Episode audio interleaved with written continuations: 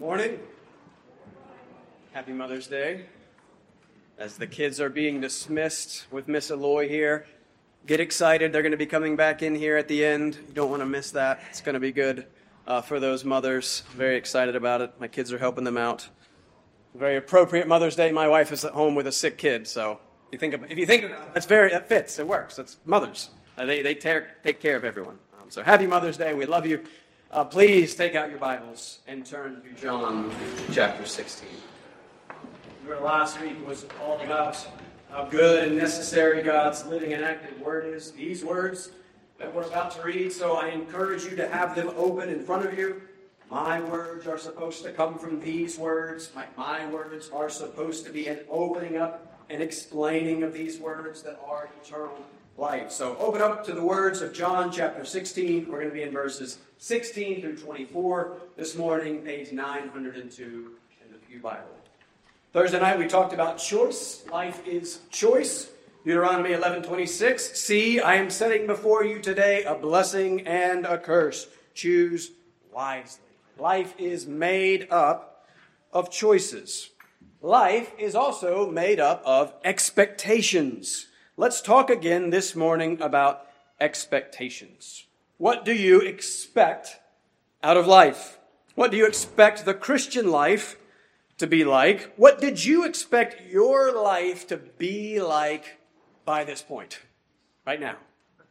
Well, disappointments abound, probably. I expected to be an author by this point, a complete fail, uh, utterly failed. I so loved books and words and reading them that I assumed I'd be good at writing them and I'd get around to it eventually. Nope. I've read uh, close to 30 books about writing books and have not yet written one actual book, so I'm just going to keep reading the books. I've had to set that expectation aside. Five kids, church, just general inability. So just expectations, set it aside. But I do read anything by anyone that I sort of knew, I think there's probably like a sinful part of it where I'm like, I'm going to read it and I'm going to hope it's terrible so that I can feel better about myself. That, yeah, they wrote something, but it's not any good. So I read everything by anyone who I have known who has written something. My uncle has written a number of books. They're actually excellent. Amazon, Steve Shores. Uh, check him out. It's good stuff.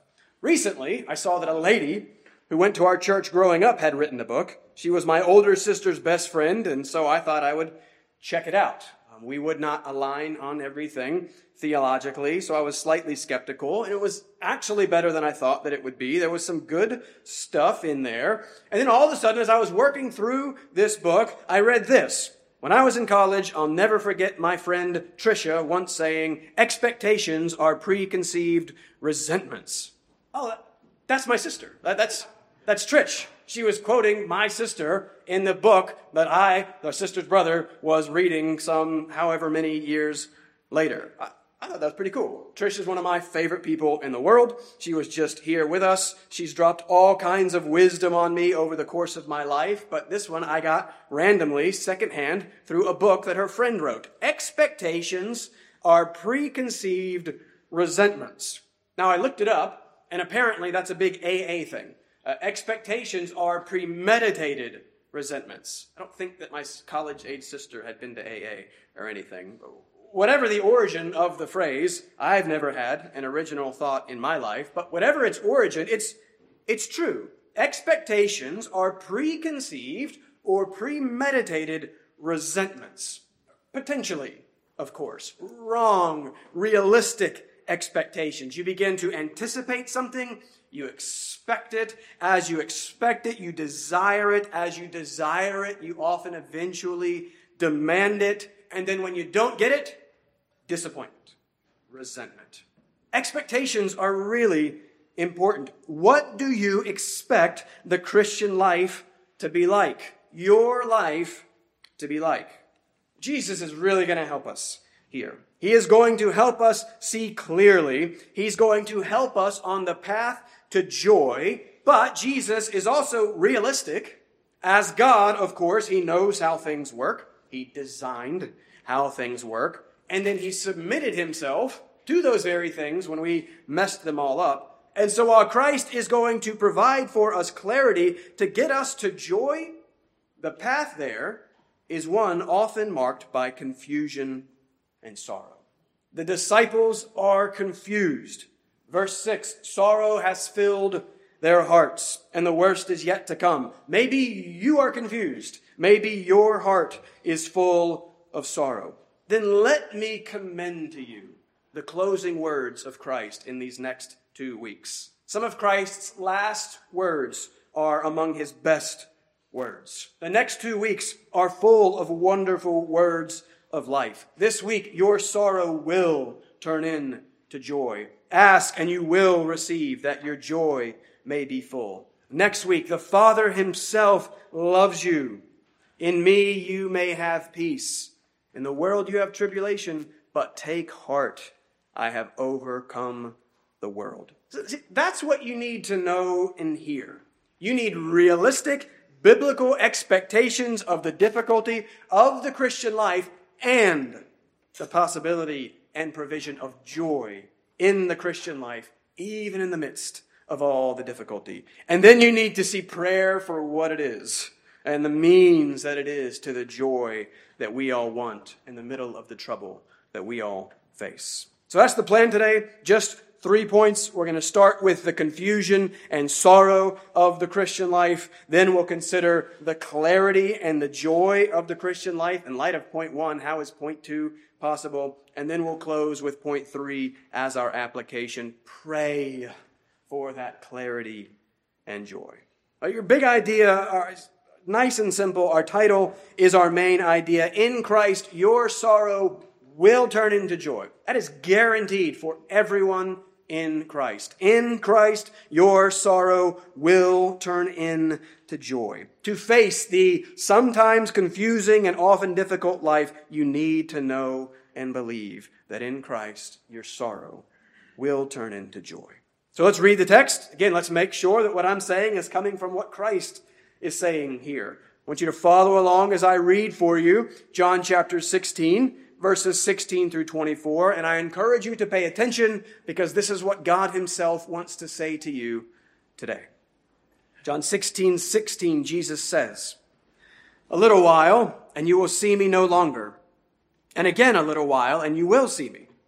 So some of his disciples said to one another, What is this that he says to us? A little while, and you will not see me, and again a little while, and you will see me, and because I am going to the Father? So they were saying, What does he mean by a little while? We do not know what he is talking about. Jesus knew that they wanted to ask him, so he said to them, Is this what you are asking yourselves? What I meant by saying a little while, and you will not see me, and again a little while, and you will see me?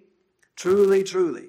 I say to you, you will weep and lament, but the world will rejoice. You will be sorrowful, but your sorrow will turn into joy. When a woman is giving birth, she has sorrow because her hour has come. But when she has delivered the baby, she no longer remembers the anguish for joy that a human being has been born into the world. So also you have sorrow now, but I will see you again, and your hearts will rejoice and no one will take your joy from you. In that day you will ask nothing of me. Truly, truly, I say to you, whatever you ask of the Father in my name, he will give it to you. Until now you have asked nothing in my name. Ask, and you will receive, that your joy may be full. If you would bow with me, let's begin with a word of prayer. Gracious, good, loving, providing, Present Heavenly Father, we ask now that you would, by your Spirit, work through your word. We ask now that you would, for the next few minutes, fix our minds on things above, fix our minds on Jesus Christ. Father, set aside all the other things that are grabbing for our attention, all the other good things that we have awaiting for us um, this afternoon. Uh, we pray that we would, for a minute, set those aside and think and focus on eternal things and heavenly realities.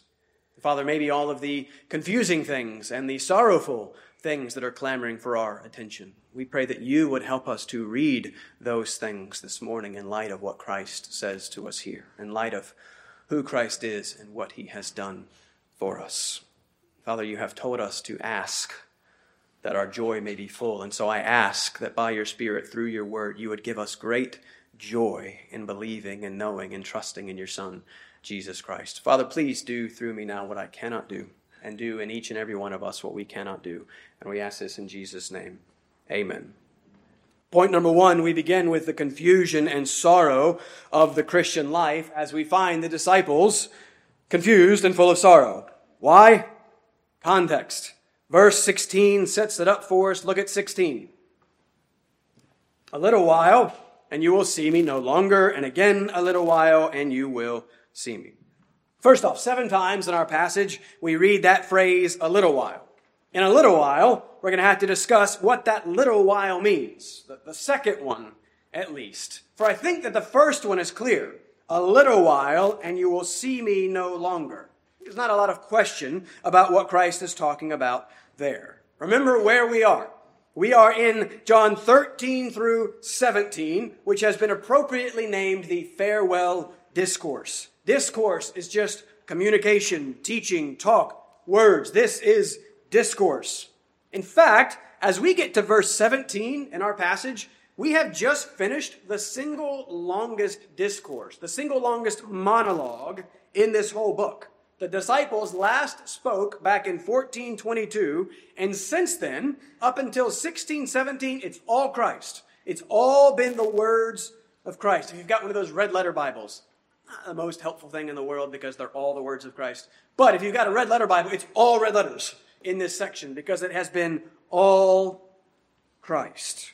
And in this discourse, as a whole, the disciples have spoken very little. This truly is a discourse. It's the teaching and words from Christ. And as it's his farewell discourse, and we know that his farewell is his death, then we have before us here Christ's death discourse.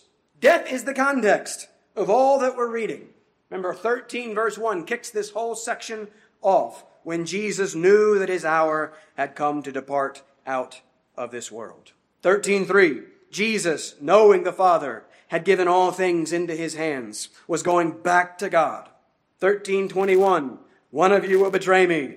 13.33, yet a little while, there it is again, yet a little while I am with you, with you. You will seek me, but where I am going, you cannot come. Again, on and on he goes. Jesus is departing. The disciples are despairing. Jesus is teaching, and the disciples are not tracking.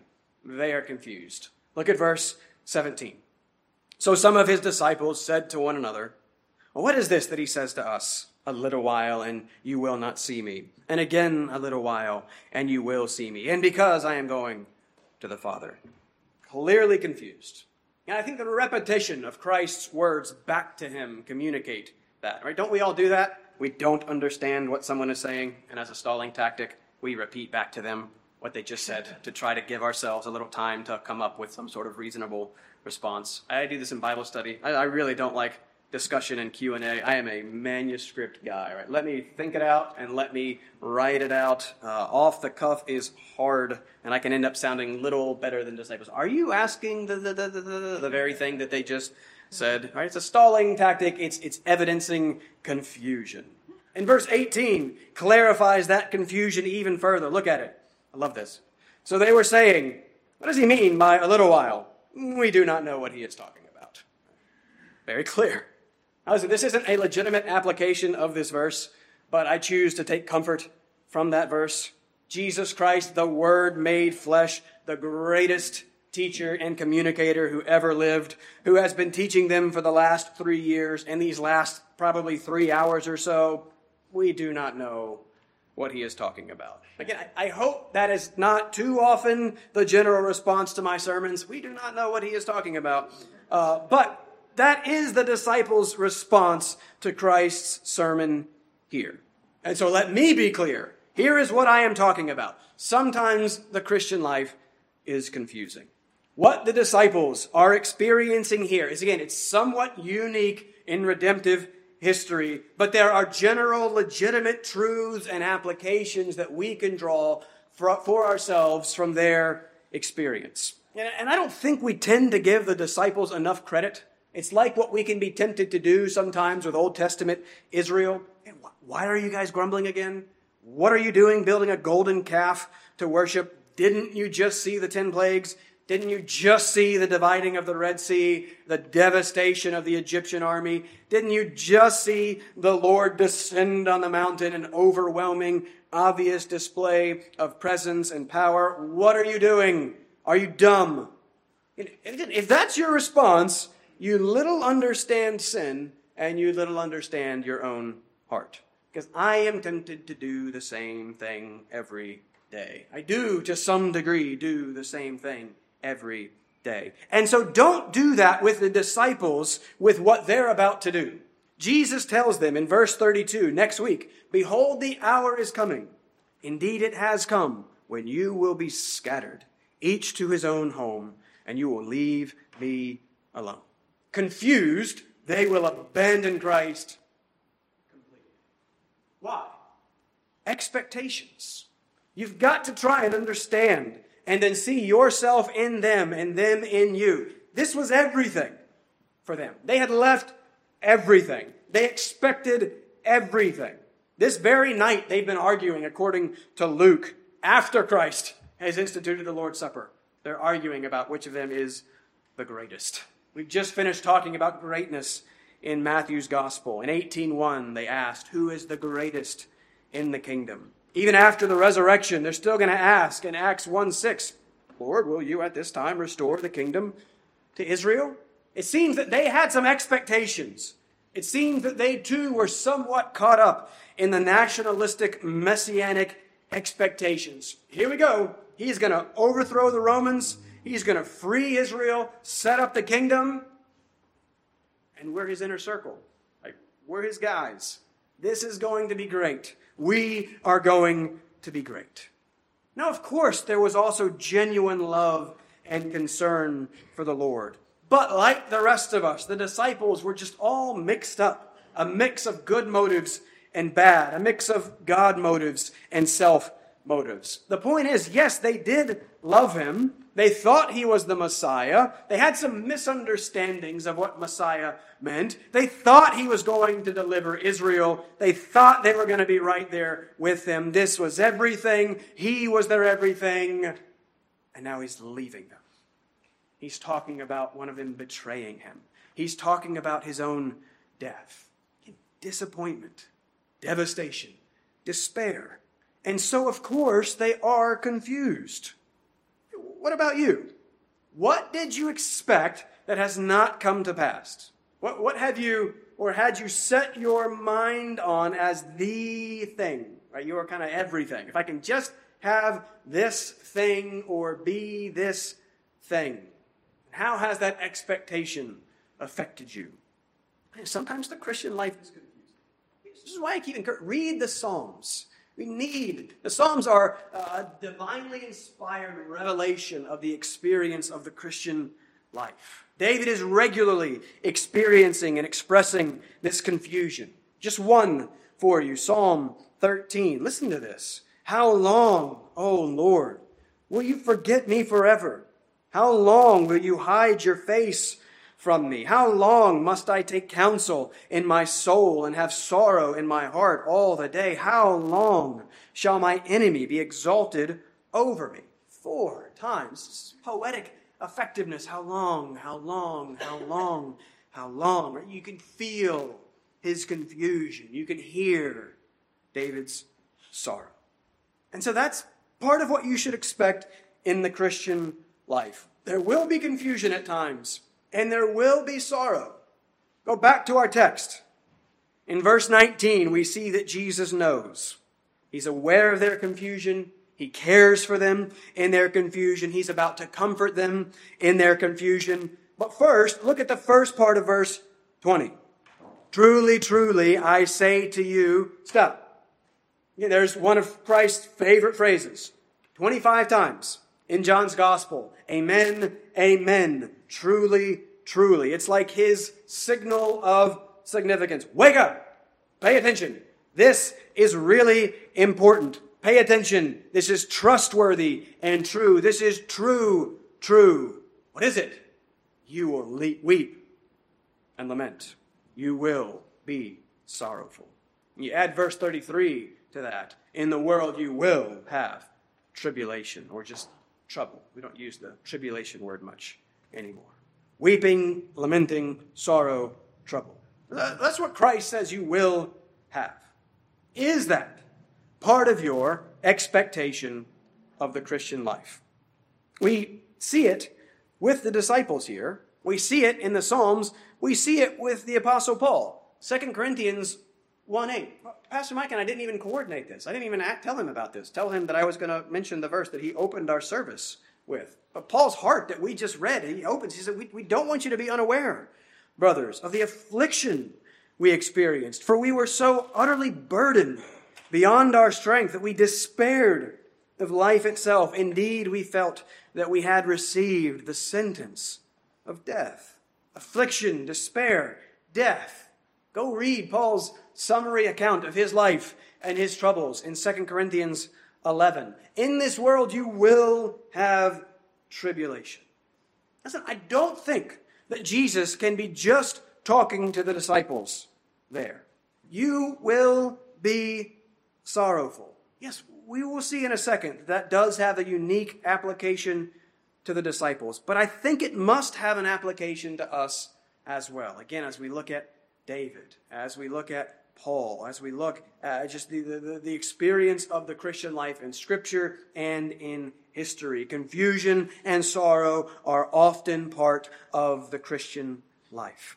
And it is kind on the part of Christ to honestly and realistically talk to us about this in some of his final words. For if you expect the trouble, the trouble will be a little bit less trouble. If you understand that this is normal, that this is the promised part of the Christian life, it'll catch you a little bit less off guard and lay you a little bit less low. Expect confusion and sorrow.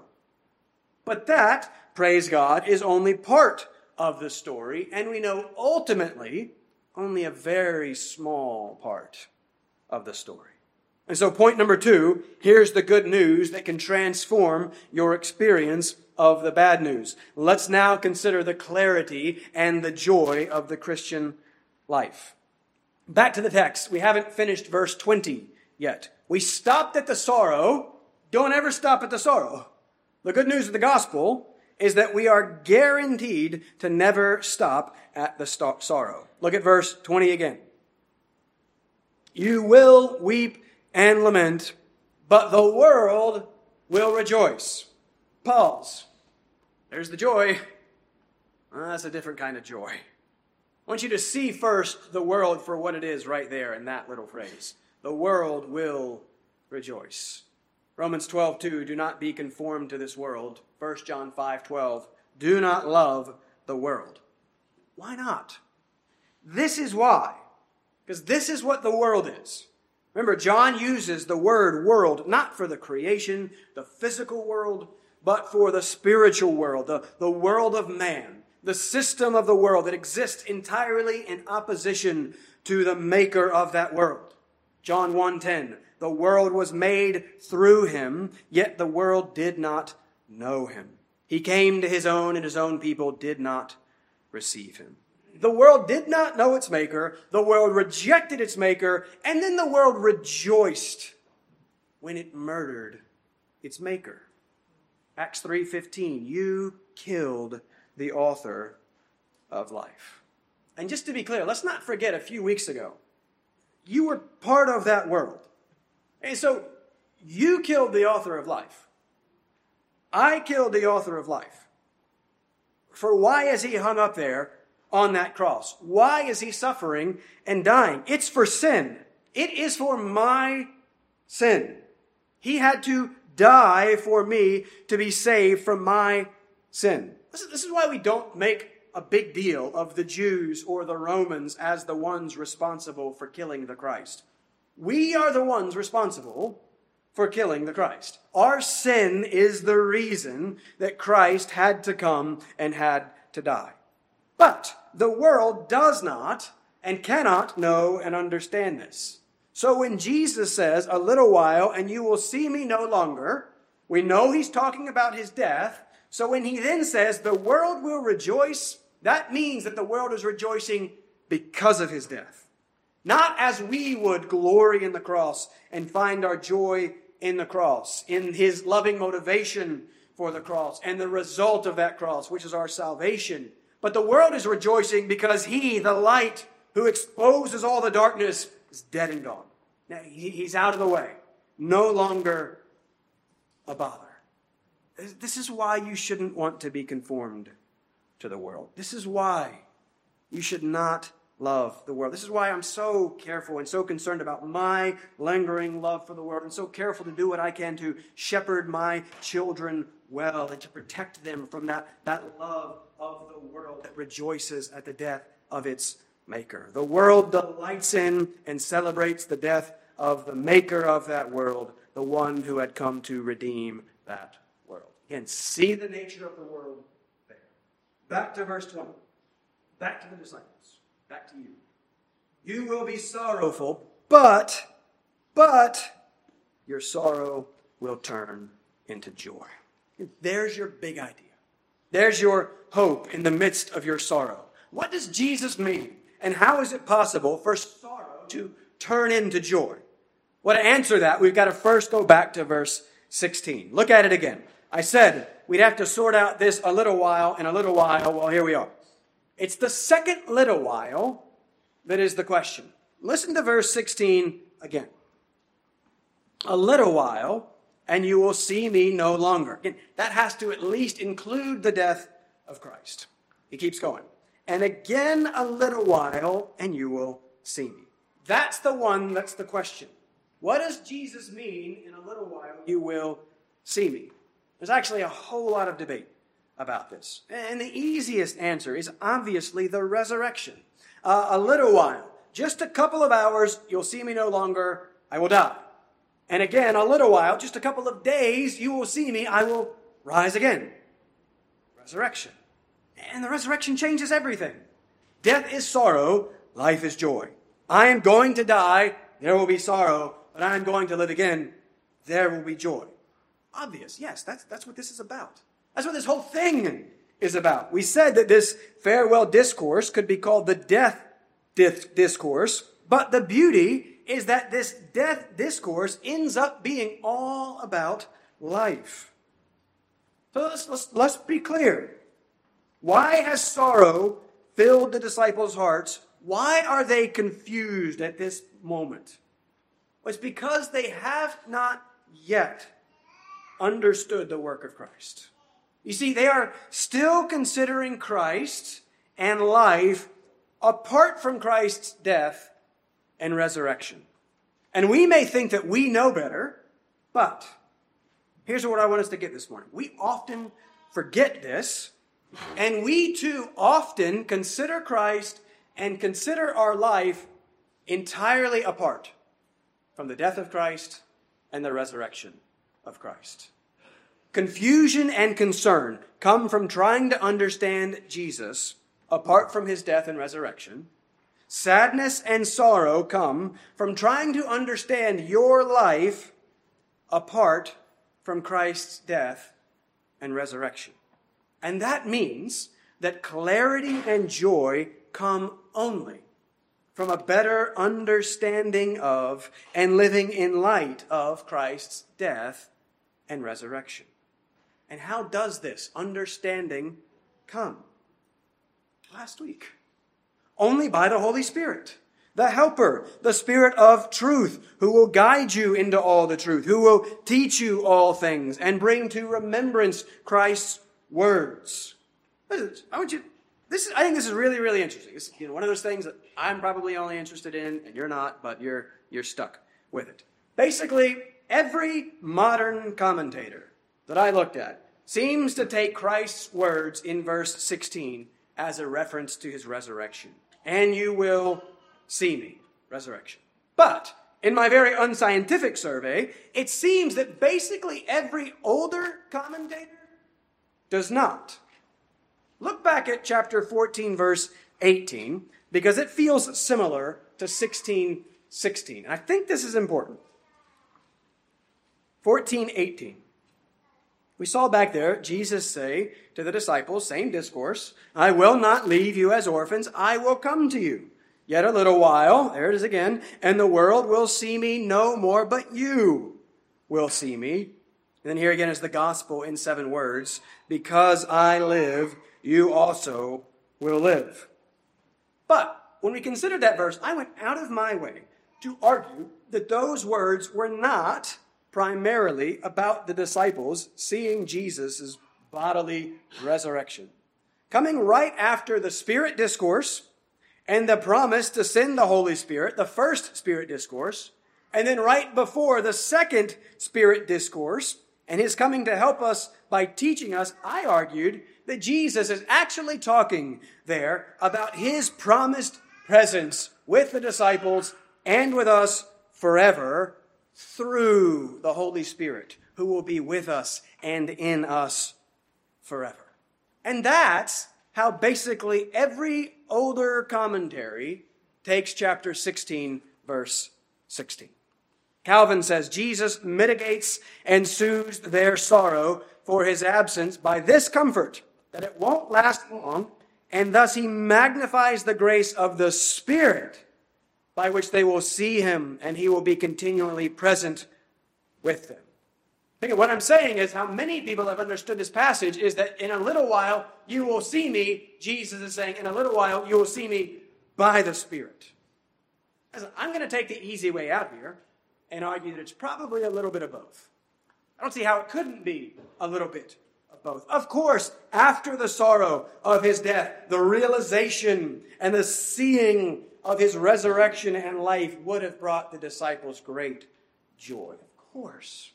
Remember, they, first hear that something is going on uh, in chapter 20, and Peter and John race to the tomb. They're sprinting. I love that John, too humble to name himself in the book he is authoring, throws in there that he outran Peter to the tomb. I definitely would have done that. And then I beat Peter to the tomb because I was faster than Peter. But no, they're excited. They're anticipating what's going on. And so they, they're expressing that joy in getting to the tomb. And then when they see Jesus, we read in 2020, then the disciples were glad when they saw the Lord. I wish the glad word still had the weight today that, that it should. It's the same word as our text, it's the joy word. The NASB says the disciples rejoiced. You will see me, and your sorrow will turn into joy. It has to include that. It has to include the disciples seeing the resurrected Christ. But what if it also includes more than that. I don't know about, I haven't. Maybe you need to come talk to me uh, if this has happened for you. But you have not laid physical eyes on Jesus. If you have, please see Pastor Mike and talk with him. Let's talk. But what does this mean for us? What about us? Look at verse 22.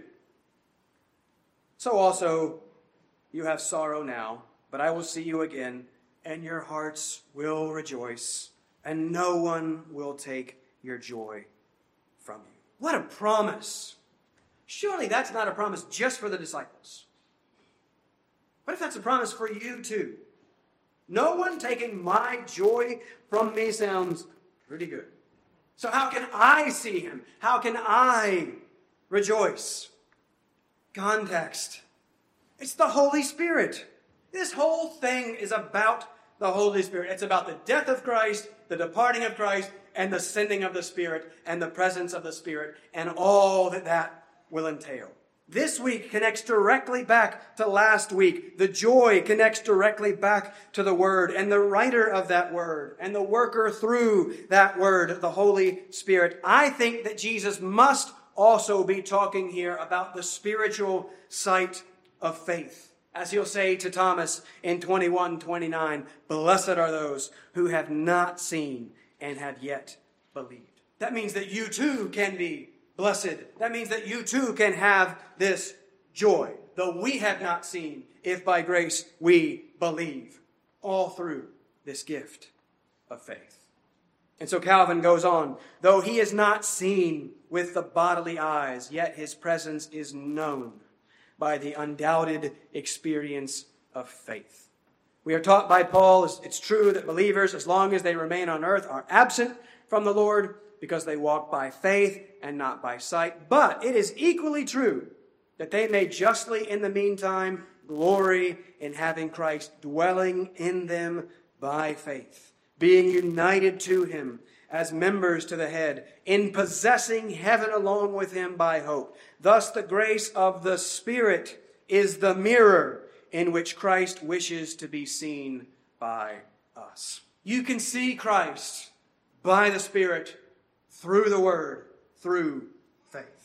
And so I think it has to be both, because you cannot separate the physical presence of the Lord with the disciples upon his resurrection from the promised spiritual presence of the Lord with the rest of us by the Holy Spirit until Christ returns once again bodily. We do not know what he is talking about. the point is, is that this promise is for you too. This promise that in Christ, by the Holy Spirit, through faith, you can see him, you can trust him, and your sorrow will turn into joy. How? What's the resurrection of Christ? And it's the presence of Christ. And it's the promised return of Christ. Look at verse 21. This is so perfect. Happy Mother's Day. Sorry, Artesia. Jesus masterfully and graphically illustrates his point for us here. When a woman is giving birth, she has sorrow because her hour has come. But when she has delivered the baby, she no longer remembers the anguish for joy that a human being has been born into the world. That needs little explanation. And we know that that's true. Why in the world did my wife keep having kids five times? You forget. She no longer remembers the anguish for the joy that a human being is being born into the world. That is a clear perfect illustration of what Jesus is saying and what we need to be hearing. Jesus is illustrating there your sorrow will turn into joy. And listen, this is a key principle of the Christian life that we must get expectations. Expect this. Note that Jesus doesn't just say that some joy will come after some sorrow. The joy of new life doesn't just come after the sorrow of labor, but it is precisely through the sorrow and pain of labor that the joy of the new life comes. There's a causal connection. The pain is productive of the joy. It is the sorrowful and painful process itself that produces the joy and a life. And so it is with the Christian life, for so it was with Christ. Jesus is illustrating first and foremost his resurrection. He was the suffering servant. He was the man of sorrows. And that is precisely why he came and who he came to be. It was only through his willing submission to the suffering and sorrow that our sin deserved and demanded that Jesus could bring about the life and the joy. So at the very heart of the gospel the good news is that our salvation, the heart of this good news, is that the way to life is death, the way to gain is to lose, the way to joy is sorrow. Expectations. Is this what we expect of the Christian life? For this is how it must be. For we are sinners, so Christ had to come and suffer and die for that sin. But though even once he does that and gives us the new life, we still remain in a sinful, broken, sorrow filled world. And so you can expect that you will experience this regularly. And true joy cannot come without first being preceded by sorrow. But in Christ, though preceded by sorrow, the good news is that the true joy will come. Your sorrow will turn into joy. 1511 These things I have spoken to you, that my joy may be in you, and that your joy may be full. That's the goal. That's what we're all after. That's what Christ is promising us here. And that's what's guaranteed by his resurrection. You can trust the one who defeated death through death for you, that when He says He is speaking to you and working for you, that your joy may be full, it will be full. For Jesus does all things well, and He cannot fail. in that which he says, in that which he sets out to accomplish. And he has set out to accomplish your full joy. And so it will happen. But, all right, great, sounds good. What about all the troubles? Some of you are going to walk out those doors right into a whole lot more troubles. What about the sorrowful circumstances? Sometimes in the Christian life, it feels like all you can see is sorrow. 1518, Martin Luther. We'll see if this is helpful. I find this really, really helpful. I've been chewing on this all week. In 1518, going back, we're at the beginning of the, the Reformation. Luther is famous for his 95 Theses, 1517. His 28 Theses in 1518 are even better. This is called the Heidelberg Disputation. I'm not going to get into all of it. I'm not going to bore you with the details. But it's there that Luther explains the gospel and his understanding of justification by grace alone, through faith alone, in Christ alone. And it's there that he's probably most famous for laying out this distinction that Luther makes between a theology of glory, which he accuses Rome of holding, uh, of man's glory, of our own glory, a theology of glory versus a theology of the cross, which he believes is the biblical view. This is Luther's 19th thesis. Listen to what this is. I think this is really important to what we're talking about if we can understand what he's saying. This is what Luther says 500 years ago. It's so cool. That person does not deserve to be called a theologian. We're all theologians, we all believe things about God. That person does not deserve to be called a theologian, listen, who looks upon the invisible things of God as though they were clearly perceptible in the things which have actually happened. You see what he's saying there? What he's saying is that you cannot base your judgment on who God is, his nature, and his works, what he's up to. You cannot base that on what you are seeing and experiencing right now with your physical senses in the present circumstances of your life. You can't make your judgment of God based upon what you're seeing and experiencing in your life right now. Does that make sense? As an obvious example, you cannot look at those who are rich and at ease in life right now and then make the assumption, oh, they are good and right with God. We know, we know better.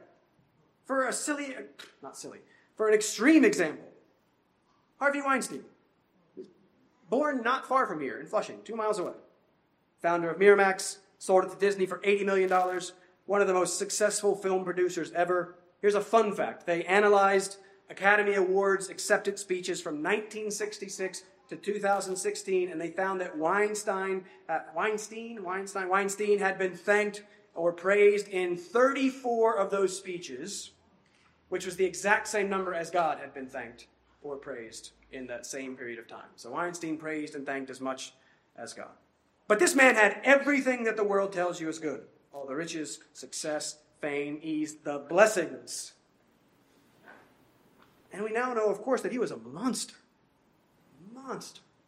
Terrorizing and abusing and oppressing women. And so we know that we cannot equate earthly success with spiritual success, earthly riches and goodness with spiritual riches and goodness. Yeah, that's an extreme example.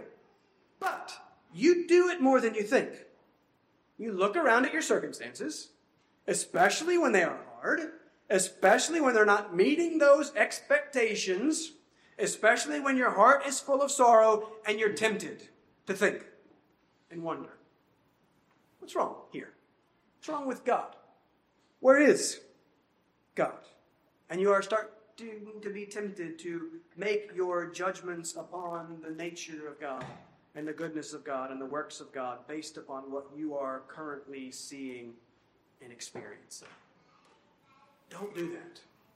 Luther goes on in his next thesis and says, He deserves to be called a theologian, however, who comprehends the visible and manifest things of God seen only through suffering and the cross. There it is, right there. Here's the point the cross is the lens through which we look to interpret life and to interpret our circumstances and to understand our God.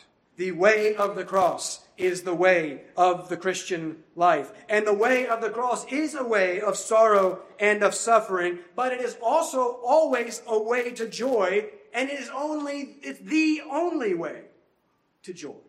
For it is only in and through the cross of Christ that the sin, which is misery and death, uh, has been dealt with and done away with. And so you must learn to read your circumstances through the lens of Christ present with you by the Holy Spirit and through the lens of the cross, which tells you everything that you need to know about who God is and what He's doing and what He thinks about you. He has dealt with the sin and the death and the hell. And if that has been dealt with and done away with, if you understand what your sins are, yeah, I have a hard time. I don't listen. I just, I just, I'm skeptical of any profession of faith with someone who has not just really come to grips and felt and understood and been burdened with, oh, oh, here's what this sin is. Here's what I have done to the Lord. And once you have felt that weight and seen just a tiny glimpse of how God sees that sin and known how much of an offense it is to the God who made you to understand and see and know the great weight of sin, and then to understand and see and know that it, that all of it is entirely and forever taken away. That is joy that cannot be taken from you. That is joy that can sustain you through the many and often great difficulties and sorrows of life. You see, the gift of faith gives us eyes to see reality more clearly to see eternity more clearly, and to live less and less as if this life is all that there is. So much of our sorrow is because we're so caught up in this world and we're convinced that this is it. This isn't, it's not it. What if we believed more and more and lived more and more as if the life to come, as if eternity was what it was really all about? And that that life to come will be perfect joy and rest and peace. And that it is all of it guaranteed for you already in the death and resurrection of Christ. Your sorrow will turn into joy. Do you expect that? Can you see it? Do you believe Him? Then trust Him in whatever circumstances you are facing right now, whatever they are, no matter how heavy, no matter how sorrowful. 2 Corinthians 4 17, this light momentary affliction. Read that phrase, then go read 2 Corinthians 11, and then come back to that phrase. This light and momentary affliction is preparing for us an eternal weight of glory beyond all comparison. Your sorrow will turn into joy. Trust Him. And very quickly, number three, pray. I'll be very fast. This is your this third point is your application point. Pray for clarity and joy. Because I know that many of you are facing difficult and troubling circumstances. I know that there's sorrow. I know that joy is sometimes a struggle. What do you do? We're going to come back to this next week, but big idea quickly. I think this actually goes better with what comes next week. We're going to shift to talk more about the Father next week. But look at verses 23 and 24. In that day you will ask nothing of me. Hold on, what does that mean? I think Jesus is talking there about the questions of verse 17. I think what he's saying is that because of the completion of his work, because of the coming revelation of the Spirit, we will no longer have to wonder about the meaning and significance of the death and resurrection of Christ. We know. We don't have to ask him anymore. So now we read everything through the lens of the cross. Back to 23. Truly, truly, I say to you, whatever you ask of the Father in my name, he will give it to you. Until now, you have asked nothing in my name. Pause. How much we take it for granted that we have the privilege of praying in the name of Jesus. They had never done that before. Ever. This has never happened before. This is new. And go, go listen to Peter's Sunday School. He laid this out really, really well. Go listen to the prayer in the end uh, what he talked about here. But praying in Jesus' name doesn't mean tagging on the words, in Jesus' name, amen. It's not the abracadabra at the end of your prayer. You can pray in Jesus' name without saying in Jesus' name, amen. You can not pray in Jesus' name and say in Jesus' name, amen. Again, it's not just not a magical formula. as Peter laid out. To, to pray in Jesus' name means that we, we come to God entirely on the basis of Christ's work, on his merit, not ours. So to pray in his name first requires believing on him, resting on his righteousness credited to your account. There is no such thing as other prayer. There's no unbelieving prayer. There are no prayers. And these aren't prayers. Because the only way that we can approach God is, is through Christ. You have no right to approach him in prayer except for Christ. So, I only approach the Father in the name of the Son based upon his person and work. That's what it means to pray in his name. But it also then must mean that it is to pray in accord with who he is and to pray in accord with his will. And this is important. I think this is what we sometimes miss. This is where we may all need a bit of reorientation when it comes to prayer. Jesus says, Ask and you will receive. Father, I love Midway Inlet and Clubhouse Creek. I love your beauty and glory revealed in your creation at the beach. My favorite spot in the world is the covered porch looking out over the creek across to Pawleys Island. I want to glorify you and enjoy you there forever. Would you please remove my brother out of this world and give to me his beach house? Amen. Ask and you will receive. Of course not. Stupid, silly example. Because such an absurd, self centered, sinful prayer could never be prayed in Jesus' name. And it's a ridiculous example. But, but, how much of our prayer life consists in such prayers that are entirely about us, entirely about self? Not needs, give us this day our daily bread, our needs, but our, but our wants, our expectations, our comfort, our ease are entirely about this life, entirely about our kingdom and our will being done. Maybe, maybe that's not what prayer is really about. Of course, prayer is asking. We're great at that part. Of course, cast all your anxieties upon Him because He cares for you. Prayer is, of course, the pouring out of our hearts openly and honestly before God. But do we ever ask? Are our anxieties ever about? Is that heart that we're ever pouring out, is it, is it ever fixed and focused on Him? Is it ever anxious to better know Him? Is it ever asking more of Him? Because that's what I think that Jesus is primarily talking about here. And I think that again because of the context. He says, Ask and you will receive, that your joy may be full. I think that has to be more than I ask for a car, I get a car, joy. That can't be what he's saying. There has been a context to the promised joy here. Back in 1511, we just read it. These things that I have spoken to you, that is my words, here are my words, that my joy may be in you and that your joy may be full. That's right after he has said that he will ask the Father, and the Father will give them another helper, the Spirit, who will teach them and bring to their mind all that Christ has said. That's right before he says the Spirit will speak what he hears, taking the words of Christ and declaring it to them. I think that the prayer here in our passage has to have something to do with that.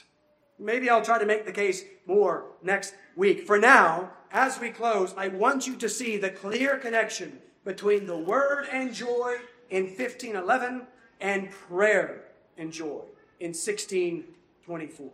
You want joy that can stand the test of all the sorrow the world can throw at you, the sorrowful yet always rejoicing peace and rest in the Lord, then ask. Ask for the Holy Spirit, the Helper. Ask the Spirit of truth.